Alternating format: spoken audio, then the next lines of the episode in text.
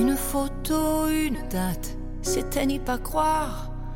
C'était pourtant hier, mentir et ma mémoire et ces visages d'enfants. 跟我读，Do come la vie，宛如生活。这是 TCL 手机全新的品牌发声。我是绵尾巴，我在荔枝 FM 讲述美丽出现的故事，美好宛如出现。Mais quand on vit trop beau, trop fort, on en oublie le temps qui passe. Comme on perd un peu le nord au milieu de trop vastes espaces. À peine le temps de s'y faire, à peine on doit laisser la place. Ou si je pouvais. 美好的人生就像是一个好的剧本，重要的不是它的长度，而是演出是否精彩。 在这个人生的剧本里，最精彩的剧情以及最美好的事情，莫过于你喜欢他，他也喜欢你，而你们都喜欢在每周一到周五的晚上七点准时收听绵尾巴的节目。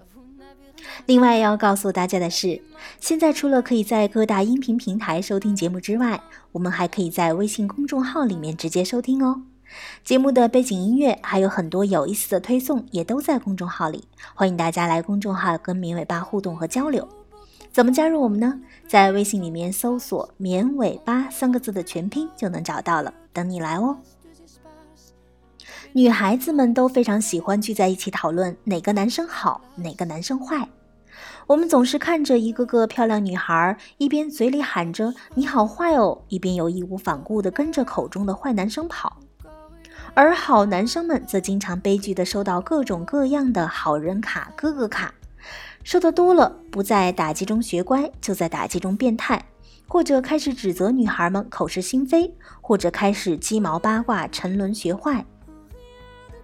爱情三十六计，七十二般变化，我们通通淡定的掠过不睬。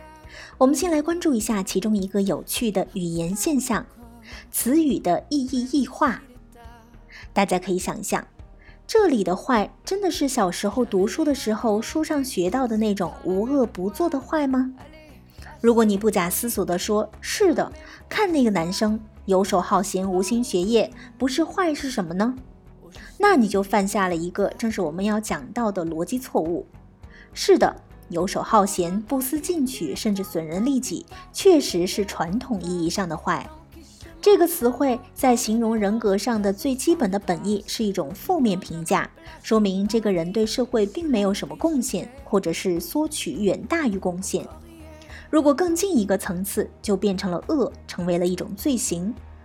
但是大家再仔细想一想，就会发现，那只是你看到的坏，而并不是女孩们嘴上所抱怨的坏。女孩们说的坏，并不是本来的意思。他们说的坏，实际上也许指的是浪漫情调，比如说午夜不顾楼管大妈的威严，在楼下弹琴唱小情歌。女孩在惊喜之余，又担惊受怕被大妈抓到挨骂，所以说你好坏哦。也许指的是出人意料，本来推说公司加班没法约会，而后又突然出现，让女孩从失望转为惊喜，于是说你好坏哦。总之。翻来覆去，始终不是坏的本意，于是语义就被异化了。女孩们在使用“坏”这个形容词的时候，已经在潜意识中把它异化成了另一个意思。女孩使用这另一个意思来形容所形容的人或者事的时候，语义的巨大区别就显示出来了。作为一个本身为贬义词的词，在这样的异化之下，已经更多的拥有了褒义的成分。难怪不懂风情的小男生们会抱怨女孩的出尔反尔，因为女孩压根儿就不是那个意思。这种现象几乎是所有语言中都会存在的一种现象，也是人工智能设计中最难以跨越的逻辑难题之一。不光是机器，甚至很多人自己都并没有注意区分其中的不同。这种现象就叫做偷换概念。所以，偷换概念并不一定是反驳者的专利，有可能一开始提出观点主张的人，在选择使用一些词汇来表达自己的想法的时候，已经有意无意地偏离了这个词语的本意。这种情景在现实中的存在，远比我们以为的来得多得多。当然，一般情况下，偷换概念这个词都会用在有攻击性行为的人身上。如果只是一般的误解，并非故意，也不好说这就是偷换概念。如果在讨论的时候先异化一个词汇的本来意思，再来讨论与评价这个词汇，是毫无意义的。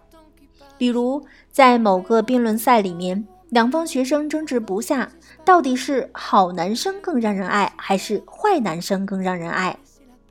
一方竭力批判坏男生，而另一方面则鼓励褒奖坏男生。最后，裁判老师提出，大家还是要做好孩子，不管是男生还是女生。这简直牛头不对马嘴嘛！相信大家都已经听出来了，这个辩论赛的辩题本身就犯了一个错误。如果说这里的坏是本意的话，那么反方是必败的。毕竟爱坏人这事儿肯定说不过去。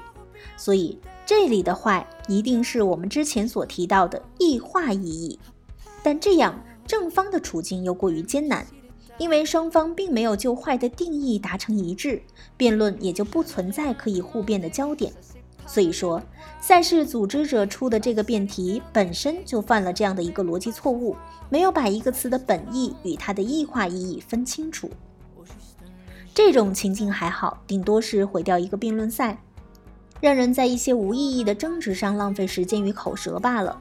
但是生活中的另外一些情况下，如果你异化了词义又无所自觉的话，可能就会让你有失水准了。比如粗口、咒骂、挖苦，相信大家在生活中多多少少的都会遇到，尤其是同学朋友之间，熟到可以无所顾忌的嬉笑打骂的时候，多少也会用到这样的词汇。但是，请大家一定要万分注意其中的词义异化。